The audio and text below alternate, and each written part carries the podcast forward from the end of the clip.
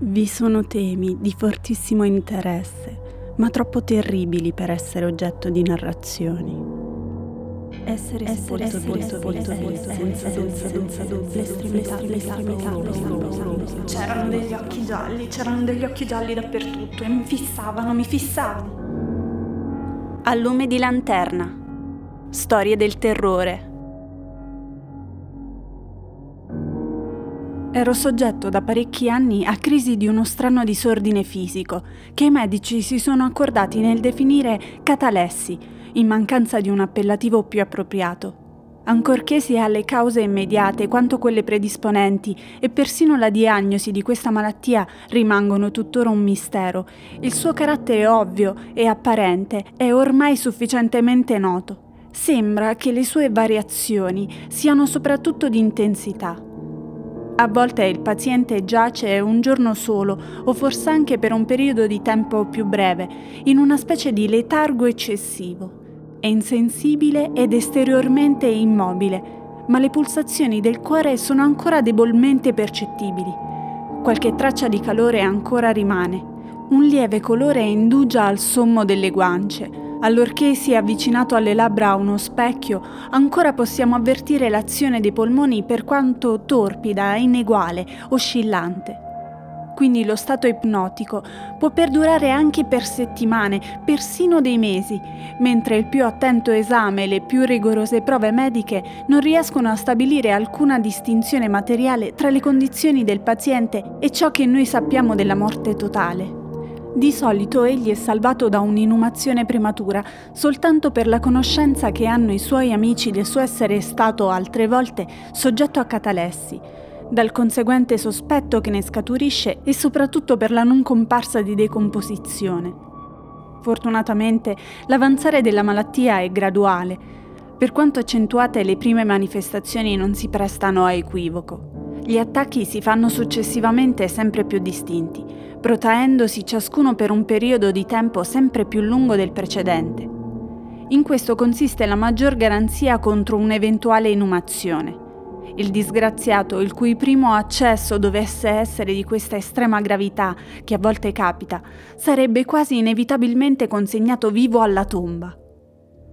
Il mio caso personale non differiva per nessun particolare degno di nota da quelli citati nei libri di medicina.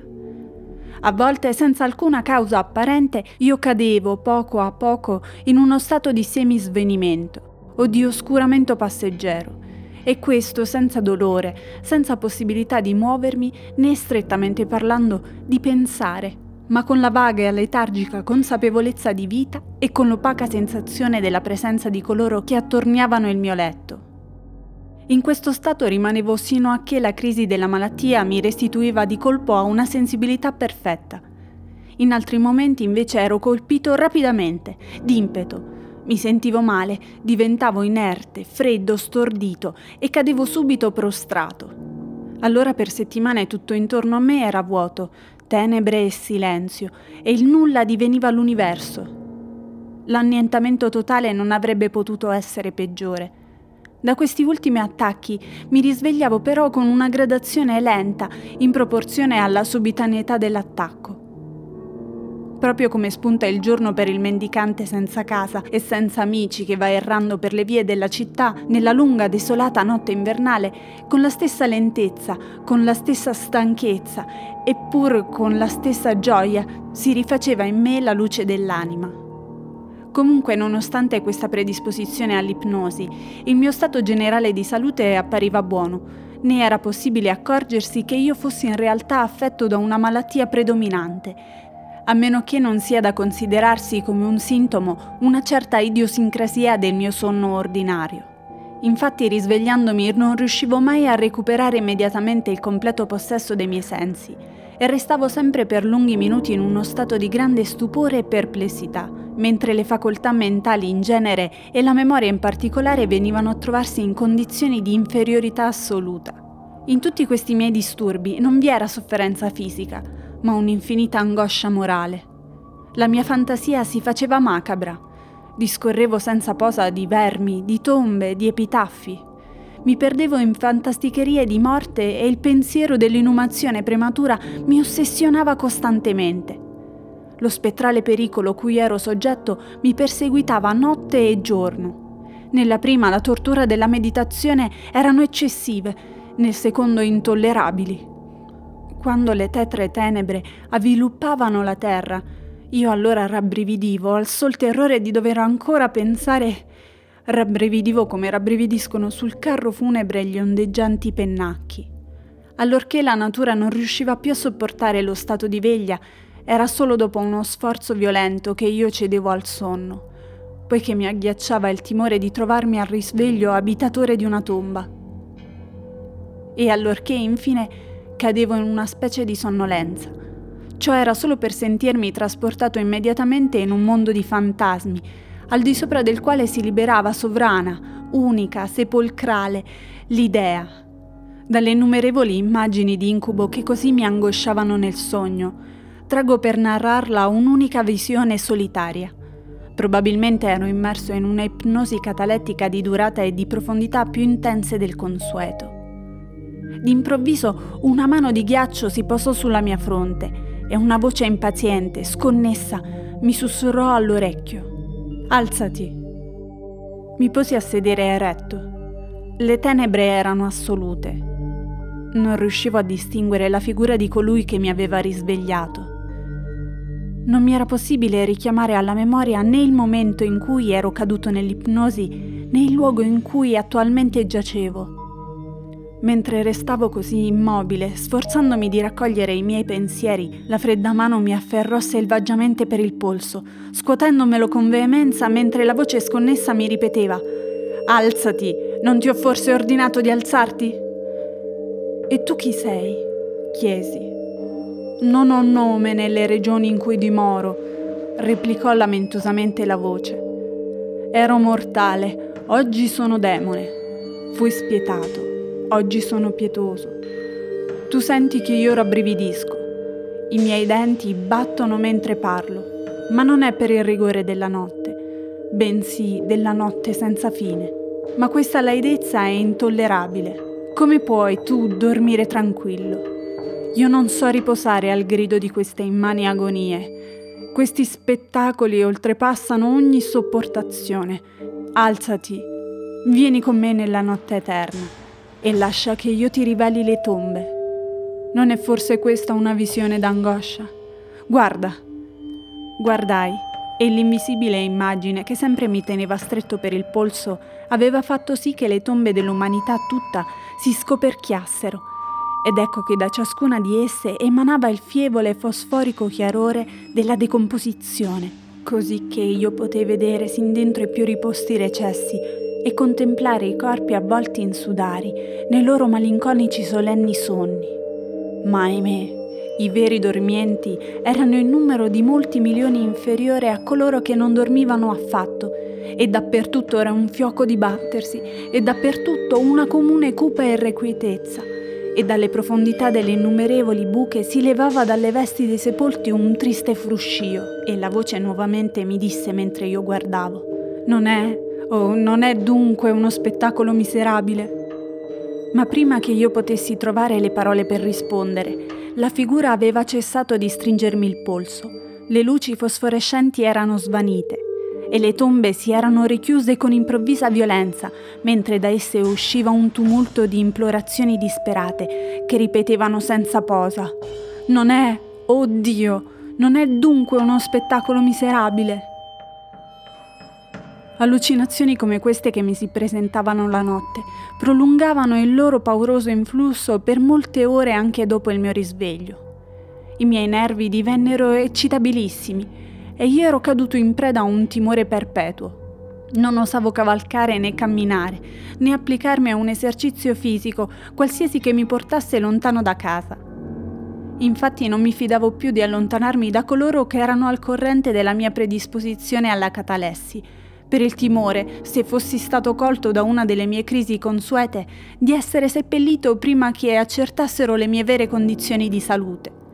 Dubitavo ormai anche delle cure e della lealtà dei miei amici più cari.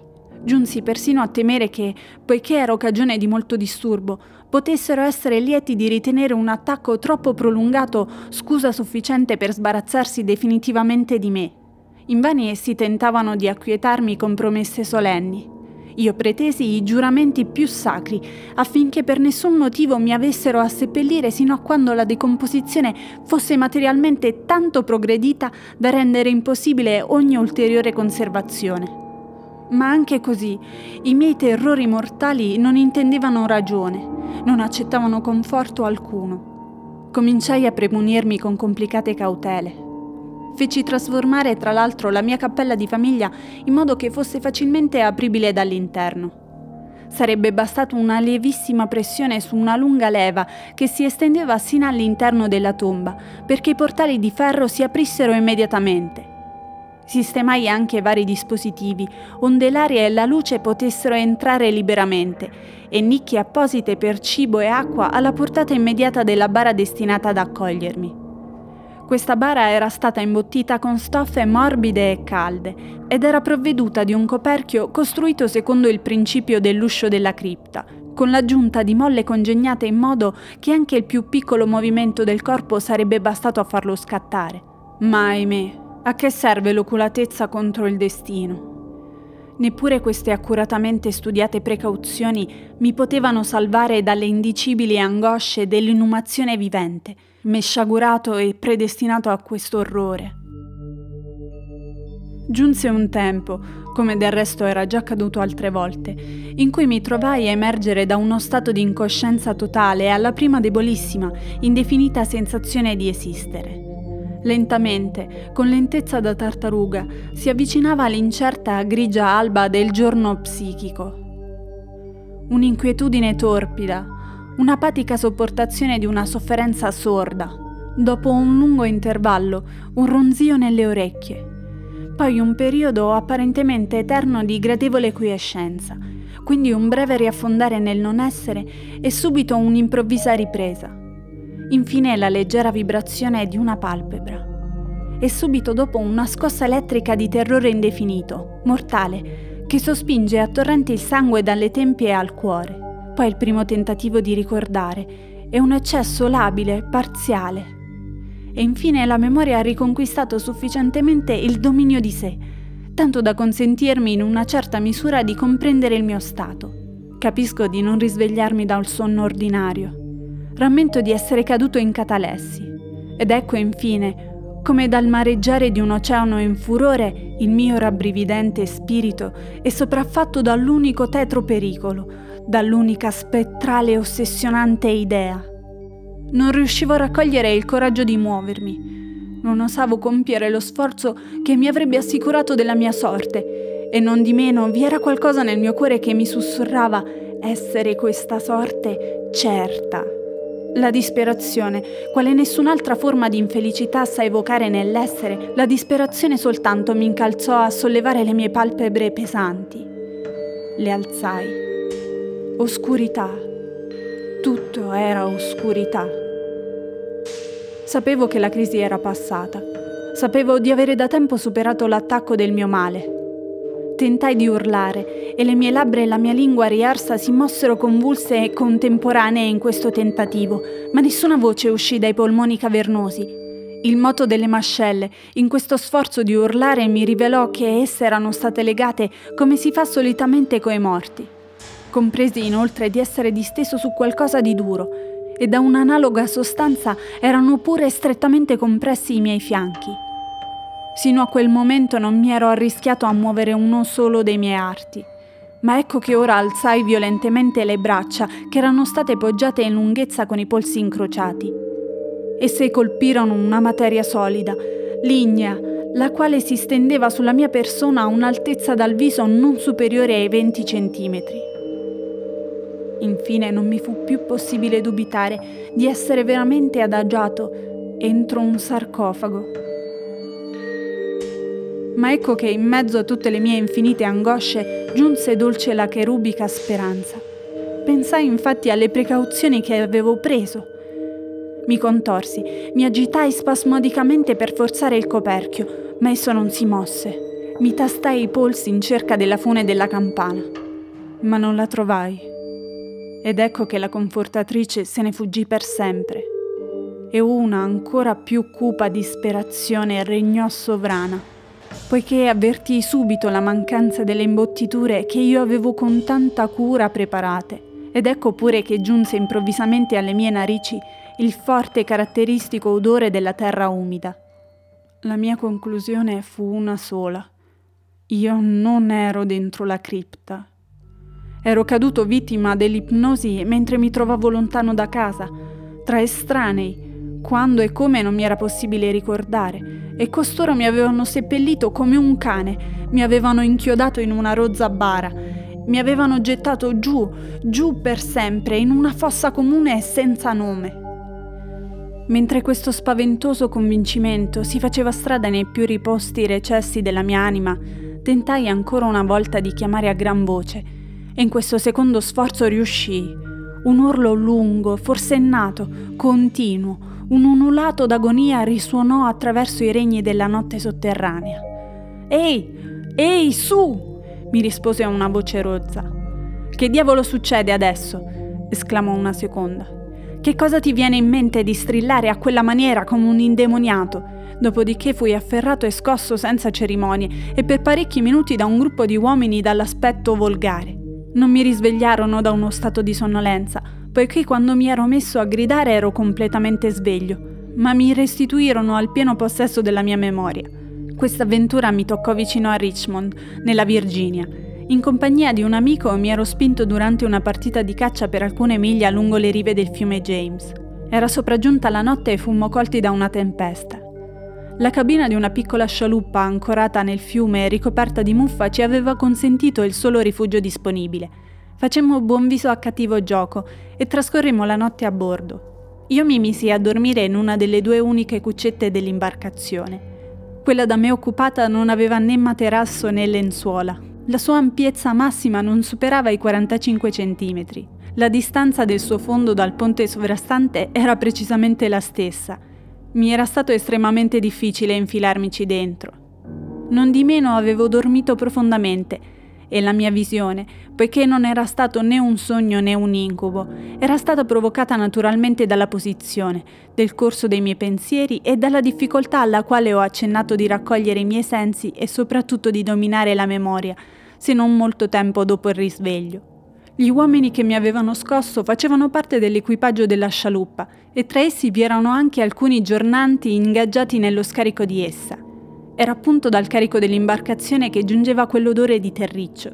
La benda che mi legava le mascelle era un fazzoletto di seta in cui mi ero avvolto il capo in mancanza del mio solito berretto da notte.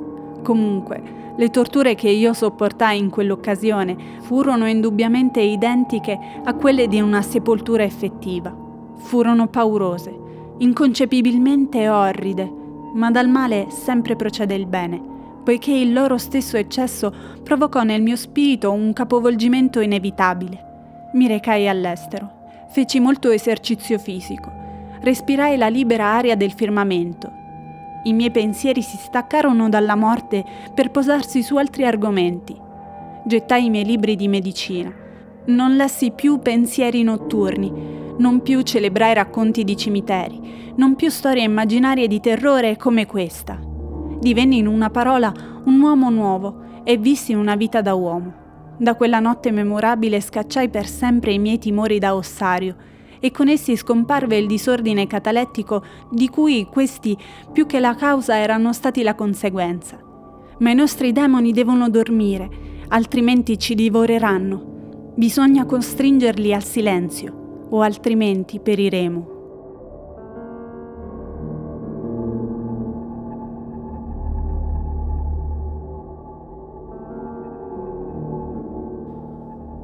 A lume di lanterna.